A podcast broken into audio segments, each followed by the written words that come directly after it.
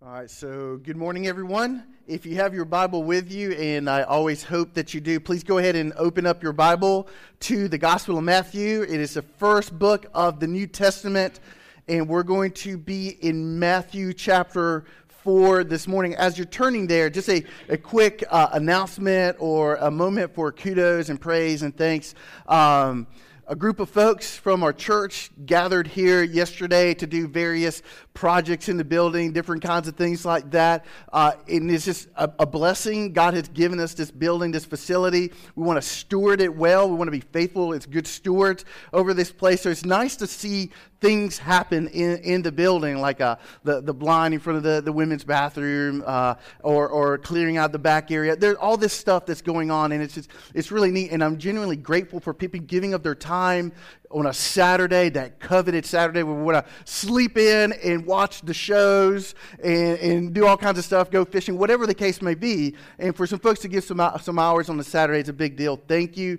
Uh, but honestly, what I enjoy most about that, it's not that we get to, to uh, check off a, a, list of some things that we want to do in the, in the building. It's actually walking in, hearing people laughing and people talking and people socializing and, and hanging out. Uh, because church is way more than a, a Sunday morning service. Church is people gathered together, doing life together, hanging out, laughing, getting to know one another, picking on each other, whatever the case may be. So, what a wonderful opportunity that was yesterday. We're going to have many of those and things like that over the course of the next few weeks and months and years and so forth. So, keep your ear open for any opportunities like that to just get involved into like the actual lifeblood of the church which is connecting with people and relationships. So hopefully that's enough time to get to matthew 4 but anyway it's going to still take a little bit of time to, uh, to get there. So we started last week a brand new sermon series entitled defining defining moments. And my hope during this particular sermon series is for all of us to enter into a season in which we really evaluate our lives, and in particular, that we would evaluate these defining moments in our lives, these defining moments that we've all experienced throughout the course of our lives, because these defining moments are not random, they're not accidental, they're not a, a, a matter of happenstance. They're purposeful, they're meaningful, they're significant.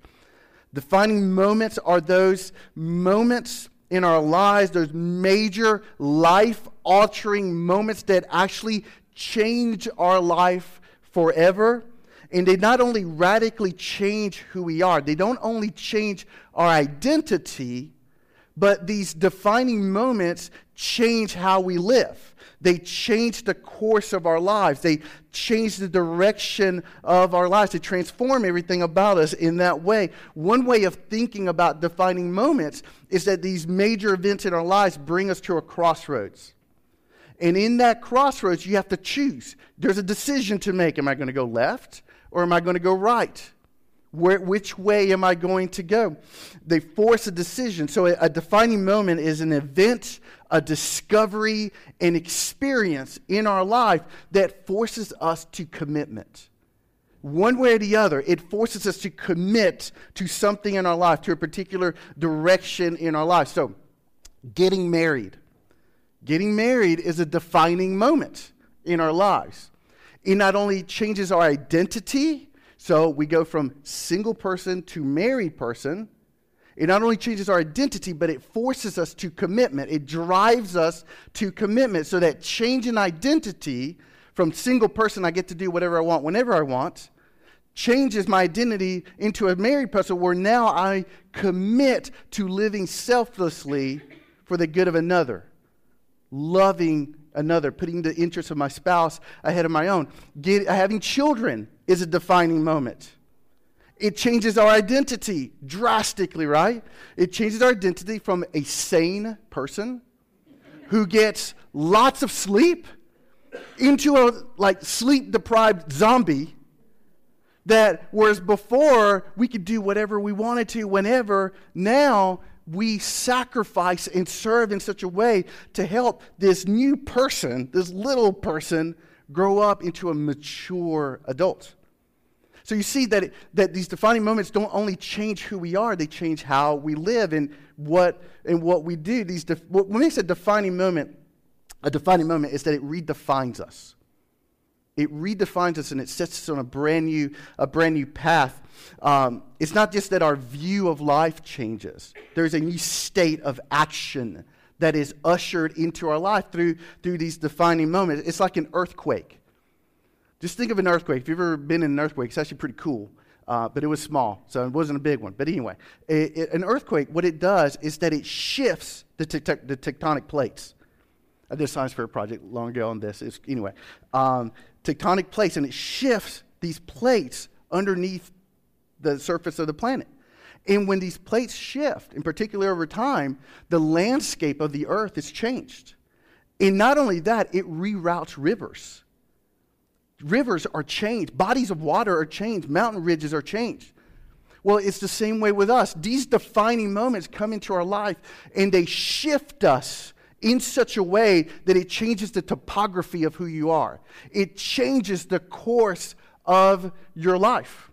So, if you were here last week, you heard me share my story with many a tear, a lot of emotions.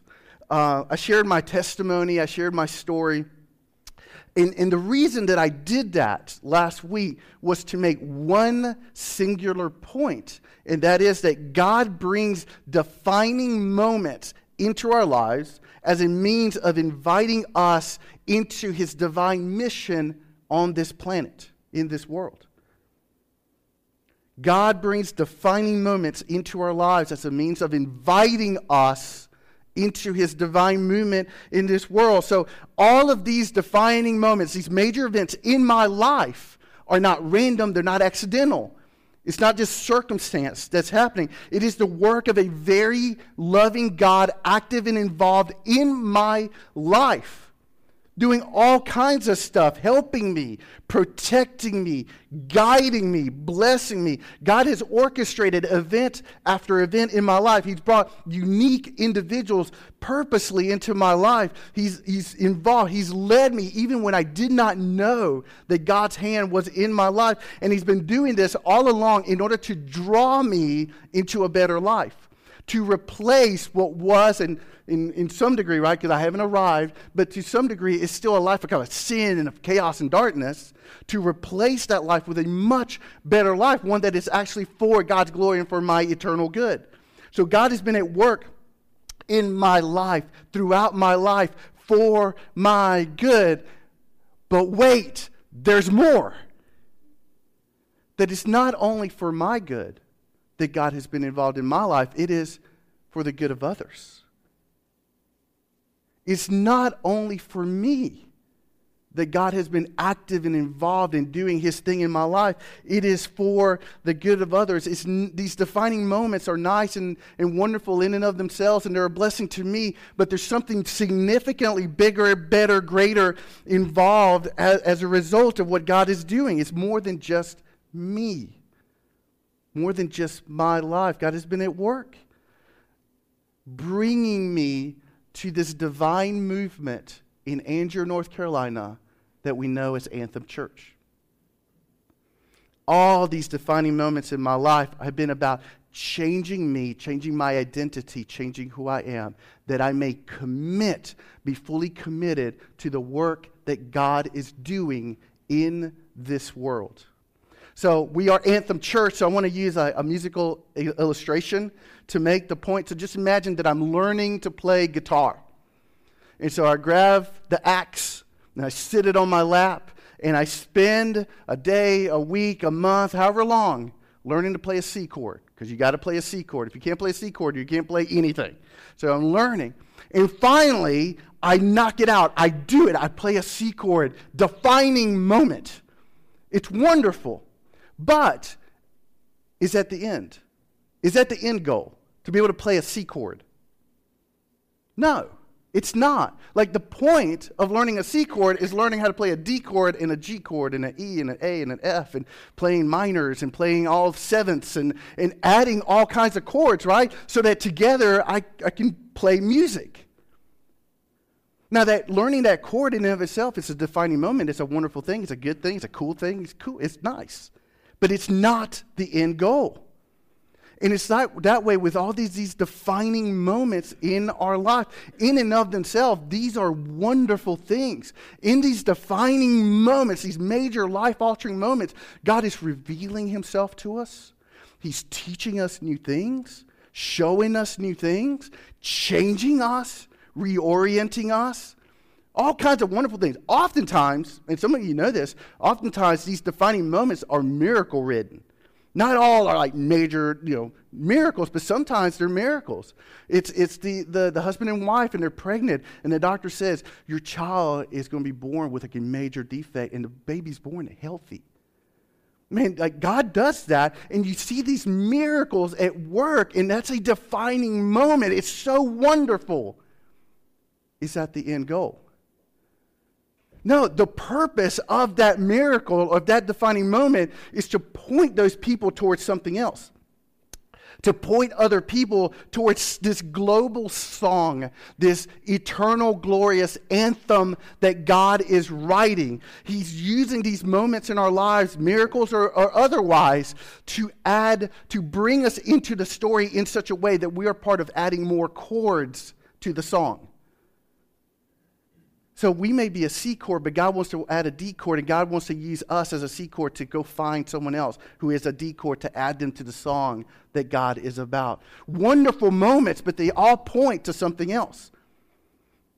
And this is what we learn in Matthew chapter 4 that God brings defining moments into our lives as a means of inviting us into his divine movement in this world. God is at work changing the identity of individuals so that they may be committed to doing what it is that God is doing in His world. He's changing our identity, changing us from people of darkness to people of light, that we may be committed to helping other people be drawn out of darkness and into God's light. Like, that's the point. That's the point, a big movement. So let's go ahead and get into our story here. We're going to pick up things in, Ma- in ch- verse 18, Matthew 4 18. So read with me there silently. While walking by the Sea of Galilee, he, referring to Jesus, he saw two brothers, Simon, who is called Peter, and Andrew his brother, casting a net into the sea, for they were fishermen. So here's Jesus. He's walking by the sea the Sea of Galilee. And he's going somewhere because Jesus was always going somewhere. Jesus was always on the move. Jesus was always on the go. Why? He had a mission. He had a mission, so he's always moving. And how do we know he had a mission? Well, look at the previous verse. Look at verse 17. From that time, Jesus began to preach, saying, Repent, for the kingdom of heaven is at hand. So Jesus gets a mission, Repent, for the kingdom of God is at hand. In the very next verse, he's walking by the sea. He's, so he's always on the move and he's never wasting time. Jesus never wastes time. He doesn't mess around. He lived with an urgency in regards to the mission that God the Father had entrusted into his care. Everything Jesus did was intentionally and deliberately geared toward fulfilling this mission of preaching and heralding and proclaiming and shining light and telling people about God's love and God's grace. Saying there's this kingdom there's this kingdom of God that's coming. This world as we know it is coming to an end. And then when it comes to an end, God is going to impose his majesty, his glory, his kingdom on this. It's coming. So, folks, repent. Repent of any sinful living, any darkness, of all of that. You, you sinned. We've all sinned. It's okay. God loves you. Now, repent of that. Give your life to the Lord, and it's all good. It's all good. So that's the mission that Jesus is on. So he's walking by the Sea of Galilee and he sees these two guys, Peter and Andrew, that ultimately we know them as two of the original 12 disciples. They become apostles, foundational church apostles. Peter writes two books of the Bible First Peter, Second Peter. Like these guys end up with this incredible role in the story of God that God is writing this incredible role. But before all of that, before all of that, before they met Jesus, they were what? Fishermen. Joe Schmoes. Ordinary, average, normal guys making a living, minding their own business, doing their thing, making a buck, trying to provide for their family. That's who they are. And it tells us specifically right here in this verse that they're casting their net. So they're doing what? They're actually fishing. They're, doing, they're at work. They're doing their job at work. And they're fishermen, and they're doing their job. And so they're dirty and sweaty and smelly. They smell like fish, I'm sure. In, in the midst of them being dirty and sweaty and smelly, here comes Jesus. Here comes Jesus. Jesus approaches them in the, in the midst of this. And, folks, this is what Jesus does. This is very specifically his mission. And, and I want us to, as, as we look at this verse, I want us to think of ourselves as one of these fishermen because, in fact, we're all like these fishermen. We're all d- smelly and dirty and sweaty. We're all dirty we're all tainted by sin. Like our, our very soul is marred by our sinful desires and our sinful appetites and, and, and pursuing things that we shouldn't. And we're all sweaty because we're striving to, to the best of our ability with everything we got to, to scratch itches that maybe we shouldn't scratch, to pursue fleshly, sinful, worldly things. So I mean, we're like flexing as much as we can to get all this stuff. So we're sweaty in pursuit of sin and, and we're smelly. I mean, the reality is that we all reek of lies. And we all reek of gossip. And we all reek of greed and selfishness and of being self absorbed and pride and anger and lust. Like it just, it's an odor that just naturally emanates from our very soul. But here comes Jesus. Like, despite our terrible, sinful condition and despite our moral shortcomings and our moral failures, Jesus meets us exactly where we are, as we are. He meets us in that place that we may receive the grace that we so desperately need. This is, this is his mission. This is precisely why Jesus came into this world. He came to seek and to save the lost, to heal the sick. Right? He came to replace sin with righteousness. And the way that Christ did this ultimately is on this cross that we sing about on Sunday mornings. This, we boast in Jesus Christ and Him crucified in the cross and what took place in that moment that our sin was placed upon His shoulders. He paid the price that we deserve to pay. He takes our guilt and shame and removes it from us as far as the east is from the west. And He did all of that to remove the sin from us, the tyranny of sin, because we're all under this controlling tyranny that just mocks us and defies us and defiles us and takes advantage of us. He came to free us from the, the eternal consequences of sin, and it all took place through the cross, through the gospel. And it is through that that Jesus frees us from addictions, from brokenness, from our hurts, from our failures. That in that moment when a person places their faith in Jesus and they believe in Him, our identity is changed. We become a new person. Everything about us changes. We go from sinners to saints. And I don't know if you know this, but this is how the Bible talks about God's people. God doesn't call us sinners, God calls us saints. Our identity in Christ is changed. We go from people condemned by sin into people who are forgiven of sin. This is the gospel. This is the good news of Jesus that no matter how dirty, how sweaty, no matter how smelly we may be with any and every sin, God is willing, able, ready, to forgive us of anything and everything, no matter what we've done, no matter how great our mistakes. God is so merciful, so loving that He will pardon us of it all. He will wipe the slate clean, completely. And many people struggle with this. Many people struggle with the simplicity and the goodness of the gospel, that, it, that it's that easy. One of my college roommates, I still stay in touch with him. And we've had many a conversation over many a year. And he's not a Christian. And he knows he's not a Christian, doesn't claim to be a Christian. And it's not that he doesn't want to be. There's a part of him, I believe, that actually would like to be a Christian. But the reason he even says, I'm not a Christian, is because he will literally say to me, God cannot love me. I've done too much in my past.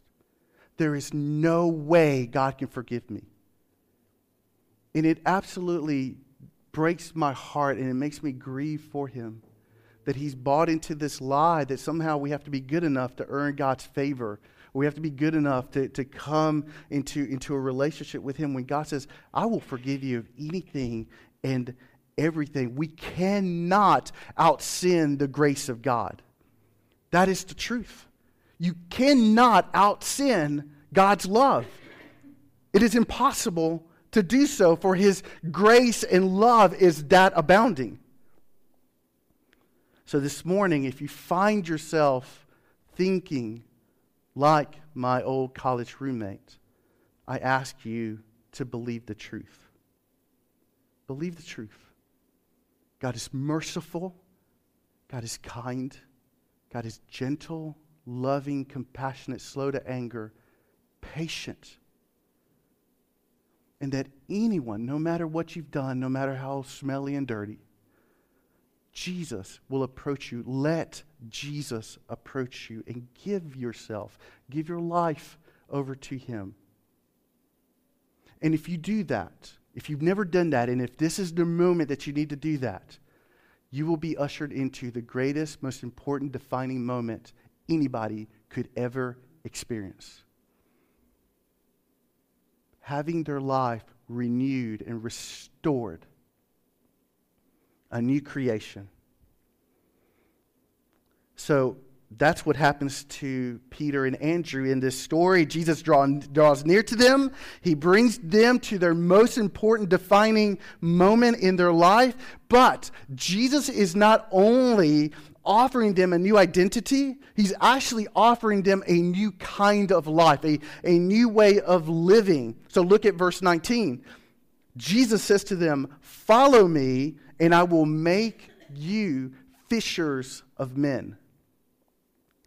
And what's interesting to me is like if, if you read the story, the story is really only like three verses long like how fast the story moves. It's like at breakneck speed. There are virtually no details in the story. And if you'll allow me this, I actually believe it's safe to assume that there was a conversation that took place in this story that just isn't recorded here. That took place right before Jesus says, Follow me and I will make you fishers of men. Otherwise, he is a random stranger walking up to two guys at work saying, Follow me. I'll make you fishers of men. Like, how many people are going to say, okay? Like, like, it, like really, it's just not going to happen. So I imagine, I think safely, that, that a, something took place. The conversation maybe went a little something like this. So Jesus sees that they're fishermen, that they're fishing. So he walks up to them and says, Fellas, how's the fishing today? And Andrew pipes in and he says, Oh, it's okay. It's all right. It would have been much better, though, had, had Peter, had my brother, gotten the gotta fish lures. Had he picked up the gotta fish lures that I told him to pick out because, because the fishing probably would have been a little bit better. But he's stubborn. Peter's stubborn. And again, I, am I'm imagining things. I'm, I'm, I'm, not trying to add to scripture. I just imagine that there's some something that took place that Jesus actually walked up to him and said, Hey, let me, let me tell you a little bit about myself and let me tell you about what I'm about. Like, I'm going around preaching and telling people that the kingdom of God's at hand, so I want people to know that.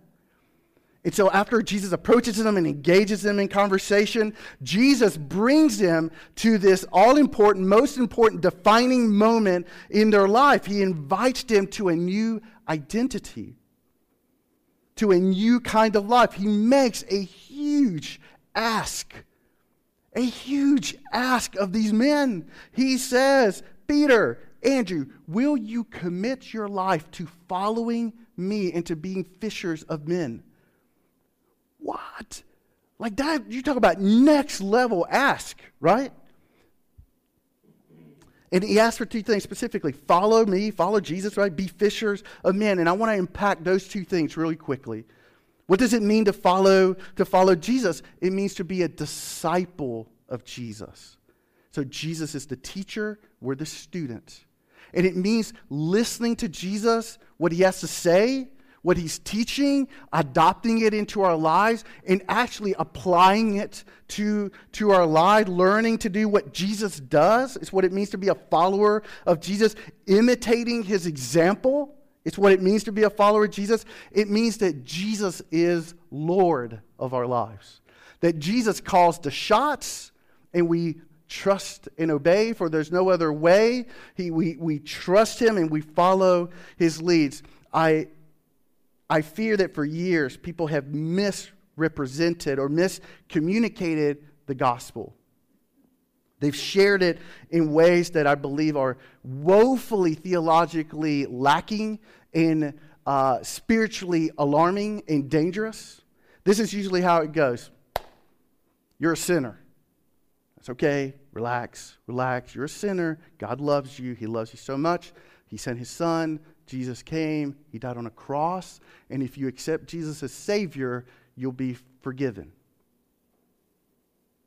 Now, that's true, but inadequate. It's actually insufficient. It's only partly true at best. We have to consider how Jesus himself shared the gospel. Jesus said, Take up your cross, deny yourself, and follow me. Jesus never said, accept me as Savior. What he did always say was, accept me as Lord of your life. And the Apostle Paul writes in Romans chapter 10, verse 10, he tells us that salvation is the result of confessing that Jesus is Lord, that Jesus is master, that he is ruler, that he is authoritative, that he is everything to us, that he, sets the tone for our lives, He sets the course of our lives. He's Lord, and we follow. A true Christian is not simply a fan of Jesus.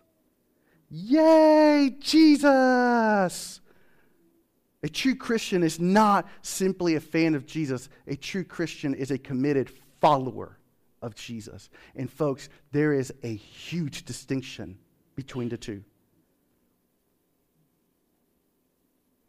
A true follower is committed to live the life that God has chosen for us. That's what we refer to as being faith filled. It's being a faithful follower of Jesus and choosing to live daily the life that God has apportioned or appropriated for me to live in, in my life. My greatest fear is that oftentimes, and too many people, are simply flirting with Jesus as opposed to being vowed to Jesus. Too many people are fans rather than followers. A lot of folks play the Christian. They know the right answers, they know where to be, this or that, they know when to stand, and that you close your eyes and put your hands together when you pray. A lot of people play the Christian without any level of devotion. And if you hear nothing else this morning, I would have that you would listen at least to this one thing, and that is that a true Christian is truly committed to Jesus. A true follower of Jesus is faithful to Jesus. Real disciples are really devoted to Jesus. Like the moment that we're saved, so the moment of conversion, the moment that we, we embrace Christ and the gospel and the, the love of God for the very first time, we become a new creation. So our identity has changed. Who we are is different. We're new creation. We're baptized into Christ. We are immersed into the death of Jesus and we are immersed into the resurrection of Jesus. And what that means is that we come out on the other side of this conversion experience a new creature walking a brand new kind of life. The scripture says we are raised to walk in newness of life, which is what kind of life? Following Jesus.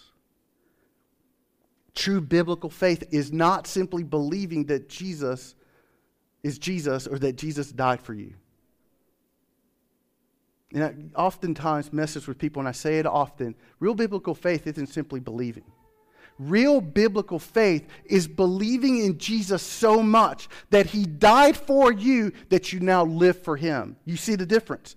It is an immer- immersing of ourselves into him, entrusting ourselves to him, yielding our lives to him, following him. That's what it means to be a follower of Christ. He is Lord. We've relinquished the title and we follow him. He's wiped the slate clean, and now we live in a completely new kind of life. And so I ask, is this you? Are you a fan or are you a follower? Are you flirting or are you vowed? Are you in? Are you following or are you playing, are you just playing the Christian? And folks, this morning, if you're realizing that, oh no, I'm a fan, I'm just a fan, right now, God knows it. He loves you. Jesus died for you. Now just repent of your sin, give your life over to Him, and now dedicate yourself to follow. And you'll be given a brand new life. So, what happens here? This is what's going on. Jesus calls Peter and Andrew to make this commitment one to follow, like we just talked about, and the other one to be fishers of men. What does it mean to be a fisher? A fisher of men. It means to do what Jesus did. It means to do for others what Jesus has done for you. It means actually sharing in the mission of Christ, sharing in this gospel, in this gospel mission. It means being evangelistic, sharing your story, your testimony, sharing the gospel with others, engaging people in conversations, trying as much as possible to lead them to know the grace and the love and the mercy of God. In other words, what does it mean to be a fisherman?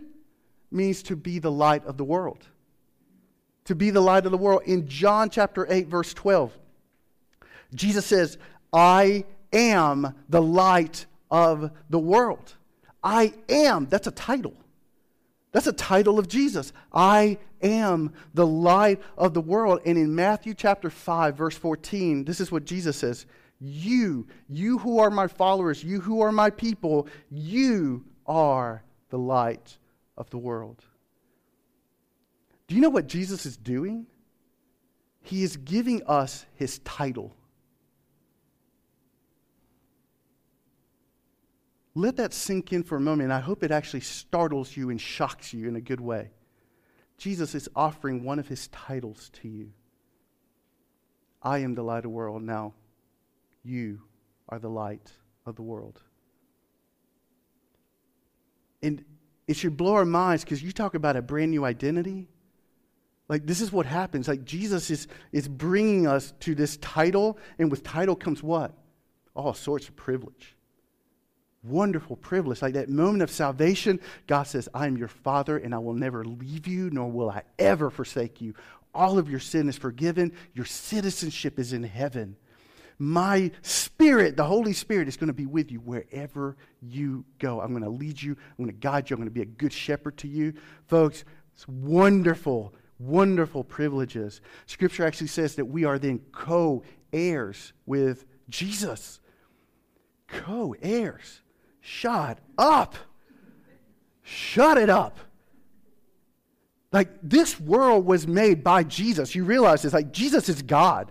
The world was made by him, through him, and for him. This world, every square inch of existence and creation, the universe, belongs to Jesus. Every last bit of it. It is all his inheritance. And Jesus says, I'm going to share it with all of you. You will share in glory you will share in abounding riches. You will share in bliss and perfection. I give my title to you, and with it comes privilege. Is that good? Is that good? I'm going to ask for an old school. Say it out louder. Amen. There you go. But with title comes privilege and also comes what? Responsibility comes responsibility. We are the light of the world, called to shine light into the world. So we are to proclaim good news, to herald this story, actually approach people in hopes of leading them to know Jesus, to know the cross, to know the empty grave, to know that this kingdom is coming one day. We are to share the same mission. This privilege, with this privilege, we get to share in glory. With this with title, we get to share in the mission. To be fishers of men. And folks, this is not a suggestion. This is not a suggestion, it's not a recommendation. It is an imperative. It is a command. It is a vital part of what it means to be a Christian. It is inextricably connected to this mandate to follow. Consider the first thing and the last thing that Jesus said to Peter and Andrew. In this story, the first thing that Jesus says to them is, Follow me, and I will make you fishers of men. What is the last thing that Jesus says to these two guys? In Acts chapter 1, verse 8, Jesus says, You shall be my witnesses. What does it tell us? That the very first thing and the very last thing that Jesus tells his disciples is, You'll be fishers of men and you shall be my witnesses. What does that communicate to us? What does that reveal to us? And I tell you, it is loud and it is clear. It is a divine scream for all who are followers of Jesus to be fully committed, sacrificing time, money, effort, whatever it may be, that we may shine light and fish men out of darkness. Think about it. The entire ministry of Jesus is bookended with this call to mission and this call to mission. What does that tell us about how we should live? About what we should do, about what we should prioritize. And it tells us this there should be nothing more important to any of us than filling Andrew in the world with love filled, faith filled, hope filled followers of Jesus. Period. You know, in Matthew 4, Peter, Jesus brings Peter and Andrew to the most important, defining moment of their lives in order to invite them into this divine movement.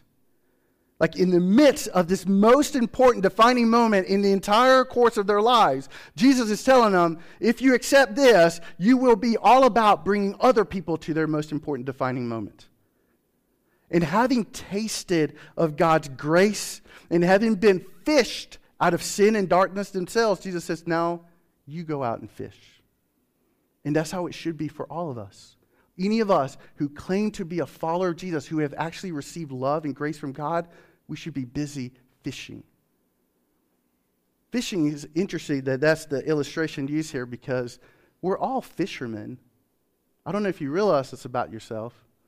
We all fish all the time. We are natural born instinctive fishermen and women. We fish for compliments. We fish for secrets, gossip.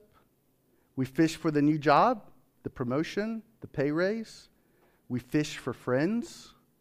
We fish for boyfriends, girlfriends, a spouse. Folks, we fish all the time. My two year old fishes all the time. Cookie, candy. They're all, always fishing. And what Jesus wants to do is to redirect our fishing instinct. All he wants to do is redirect this propensity that we have for fishing. He wants to redeem it so that it's pointed toward fishing for the right things. Like he wants us to go about our life at school, at work, at play, at home, wherever we may be, and ever we are, wherever we are, we're casting gospel lures into every corner of our life. Am I getting a bite? Am I getting a nibble? All right, cool. Oh, that one got away. Oh, well, someone else will get it. All right, you know, just casting all the time. That's, that's what Jesus wants for us. And, and I understand that this is scary for many, and I understand that, that this is intimidating. Most of us, if not all of us, struggle with this. You hear, here comes a sermon on, on evangelism and stuff, and everyone, man, if we could run out of the building, we would, but you know that you, you would look bad, so you stick, you stay there. And I know that. I, I, it's the same with me. I struggle. It's hard. It's difficult. It's intimidating. I hesitate too. So um, I'm there in it with you. There are all sorts of reasons why, why we so hesitate to be about this important mandate. And one of, one of them is, I'll just throw this out there, a lot of people are under the impression that it's the pastor's job. Nah. All right. So it's my responsibility as a follower of Jesus, but it's not my job as a pastor. We're all in this together. Anyone who claims to be a follower of Jesus, it is all of our role. If anything, you want to know what my job is? It's actually to train you to do it. Okay? Another reason why so many people struggle is that they say, Well, I, I just don't know what to say. So we don't even bother even attempting it or trying it. I, I don't know what to say. Folks, that's a matter of faith and trust because Jesus says that when we step into those moments, He will give us the words. That one of the, the, the, the ministries of the Holy Spirit within the life of a believer is giving us the words and the thoughts and the things to communicate in that moment. And so just, tr- just step into the moment and trust Him. Another reason why some people fear it, they'll say, I just don't know enough. I don't know enough. What, I just don't know enough. What if I get asked a question I don't know about? I always say this if you know enough to be a Christian, if you know enough to be saved, you know enough to share. I have a good friend of mine who spent years as a missionary in China. Every time he led someone to Christ and they accepted the gospel, every time he had them make a list of five to ten people. And he, he made them communicate what they had just learned and received within seven days. And every time that person came back, and more than one person got saved themselves. Every time. Why? Because it doesn't take a theological seminary degree. Do you know Christ? Do you know Him? You know enough. You know abundantly more than enough to share.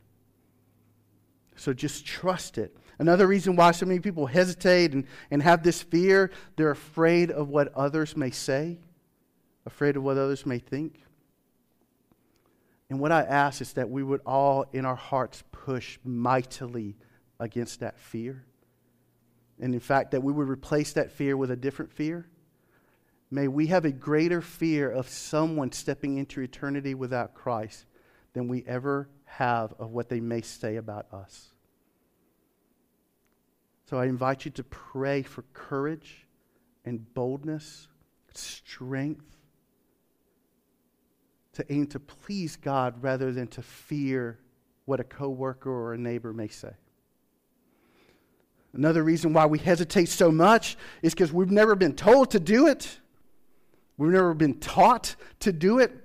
Here recently, I've had a couple of really cool experiences. I, uh, I got to sit down one day with Cooper Adams right? And, and, he's 11 years old, and I, I, got to sit down with Carly Honeycutt. I've done this a few times. She's almost 11 years old, and, and I'm doing this just to, to talk to these young people, help them, disciple them, teach the gospel, come alongside their parents, speak truth and goodness into their lives. And, and what I've discovered in these few conversations I've had with these few youngins what, what I've discovered is that there are six essential things, man, we better be all about when it comes to raising up our next generation and discipling our kids. How do we disciple and raise up kids? There are six things essential that we need to communicate with our youngins. And number one, Jesus is my God meaning Jesus is not a God or anything like Jesus is God himself. And I always throw in the word my because I want everyone to have a personal vesting in the gospel. Jesus, I don't want people saying Jesus is God. No, Jesus is my God. I want kids being raised that way. Jesus is my God. Jesus is my Savior. He did, in fact, go to a cross and pay for my sin. Number three, Jesus is my champion. On the third day, he was raised from the dead. He is a, a, he's alive and well, folks, right? He's not dead in a tomb. So he's my champion. Number four, he is my Lord. And the way I talk about this with the kids, because I, I, and I stumble across it, I say, you got to make a covenant. And they're like looking at me like, what? What the super promise? So this is how I talk to the children. You make a super promise to follow Jesus. And that's what it means that Jesus is my Lord like I make a super promise. And then number five, that the church is my family. Because too many people grow, grow up thinking that the church is I- I- irrelevant or unnecessary. No, folks, we, we, with the moment of salvation, we are knit to God and we are knit to fellow brothers and sisters. Like it's a package deal. So I want people to grow up that I'm supposed to be part of this family and these are my brothers and sisters. And number six, that the gospel is my mission. And I threw that in there because I, I asked these two we, do you want to tell anybody? Because one of them's getting baptized, etc. And there was like a fear and an apprehension. And I'm like, the reason I fear it today is because no one told me when I was little to get over it. What if, from the time that they're young, we start in, investing and pouring into their lives, leading them, forcing them even go share the Bible and the testimony and Jesus and stuff so that it becomes normal, so that it's, it's not weird, that it, that it is a part of what it means to be a Christian. So we need to remind them and tell them and encourage them Go share your story. Go share the gospel with others. And, folks, it's not just the children that need that, it's all of us. So, this morning, I'm telling you go fish. Go fish. And, and I've, I've shared different ways or advice to do this. We've talked about this before. We, we talk about evangelism. Well, what do we call it here? We call it frangelism. So we always ask you to make a list of your friends, meaning your friends, your relatives, your associates, and your neighbor. You make a list of people and you commit to pray for these people and you ask God for opportunities to share your story and the gospel with these people. And at first chance, you do so. And along the way, you're inviting them to church and you're inviting them to your small group, to your A team. And to help everyone, we have these join us cards. They're available at the desk. I ask you to grab a handful, put them in your wallet, your purse, wherever you are, and carry this with you. You never know when you have an opportunity just simply to invite someone to church. And that's not the end game, but it's a part of it.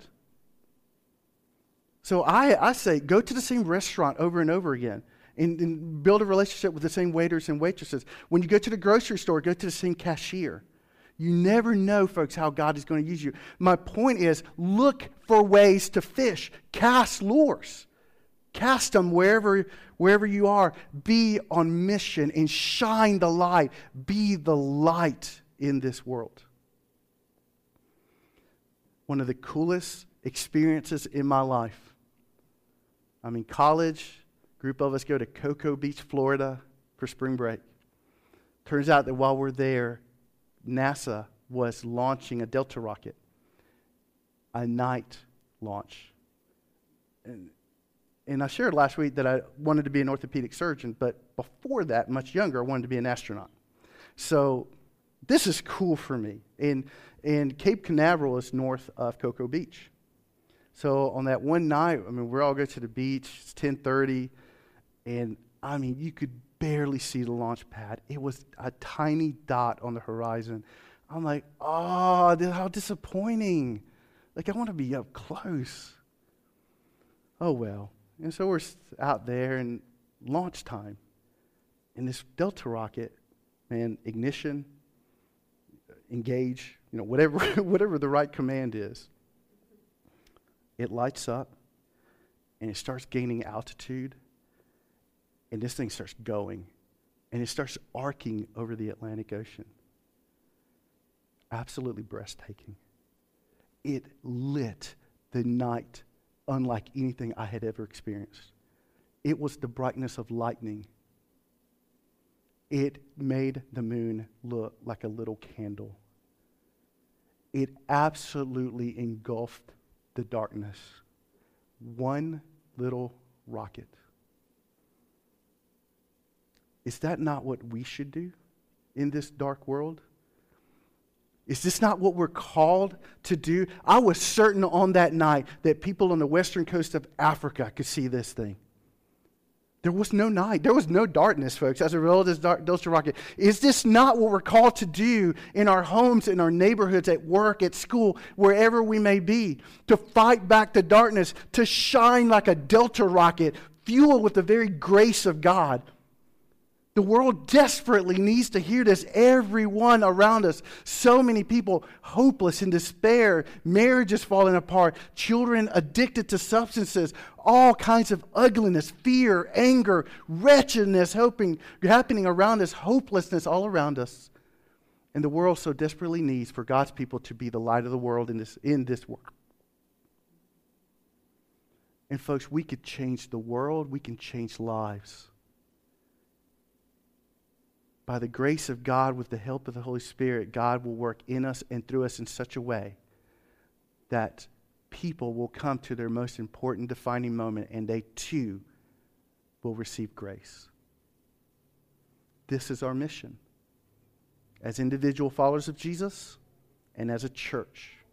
And this is the one thing and the only thing that Anthem Church is about filling Angier and the world with love filled, faith filled, hope filled followers of Jesus. The story ends in verse 20. It says, immediately they left their nets and followed him. They received their new identity. They committed to a new life. Folks, maybe we be as quick to do the exact same thing. Jesus brought us to our most important defining moment to be a part of this divine movement. And having tasted of his grace, now follow and fish. And as we follow, we will lead others to Jesus. So I'm going to ask you all to close your eyes and bow your heads. And right now, to do business with the Lord where you're sitting, I'm going to ask the praise team to come forward and get ready for our closing song. And the first thing I'm going to ask, if you're in here this morning and you're realizing that you've been a fan and not a follower, to embrace grace, to embrace Christ, is this the moment you give your life to the Lord? Not just to be saved of your sin, but be to save to something, to furthering the mission, to follow. So is that you this morning? If you are a follower of Jesus, I ask to consider and evaluate your heart. Have you been following him or following something else? Are you in need of repenting from pursuing other things other than the righteousness of God and his kingdom? What do you need to, to do business with God in regards to there? And the third question, the last question is Are you fishing? Have you been treating that like a suggestion rather, rather than instructions from the God who gave his life for you? If you haven't been fishing, do you need to repent? God loves you. God loves you. But are you in need of repenting and asking for God for opportunities, genuine opportunities to share the gospel. So I'm going to give you a moment just to sit there quietly with your thoughts.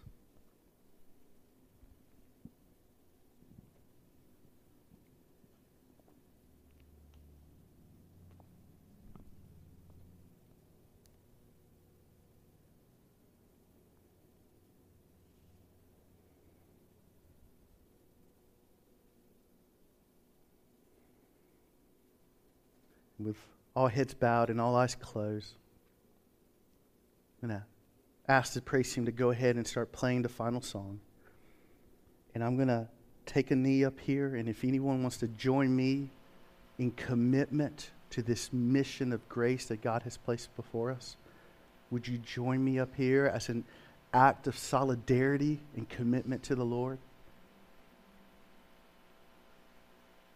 If you are in need of accepting Christ for the first time, just tap me on the shoulder. Not that you need me for it, but I'd love to pray for you. So the praise team's going to sing. Join me up here on knee if need be. Whenever you're ready, you can stand where you are and join them in singing this closing song. let's ask for God to embolden us to do what it is that He's asked us to do.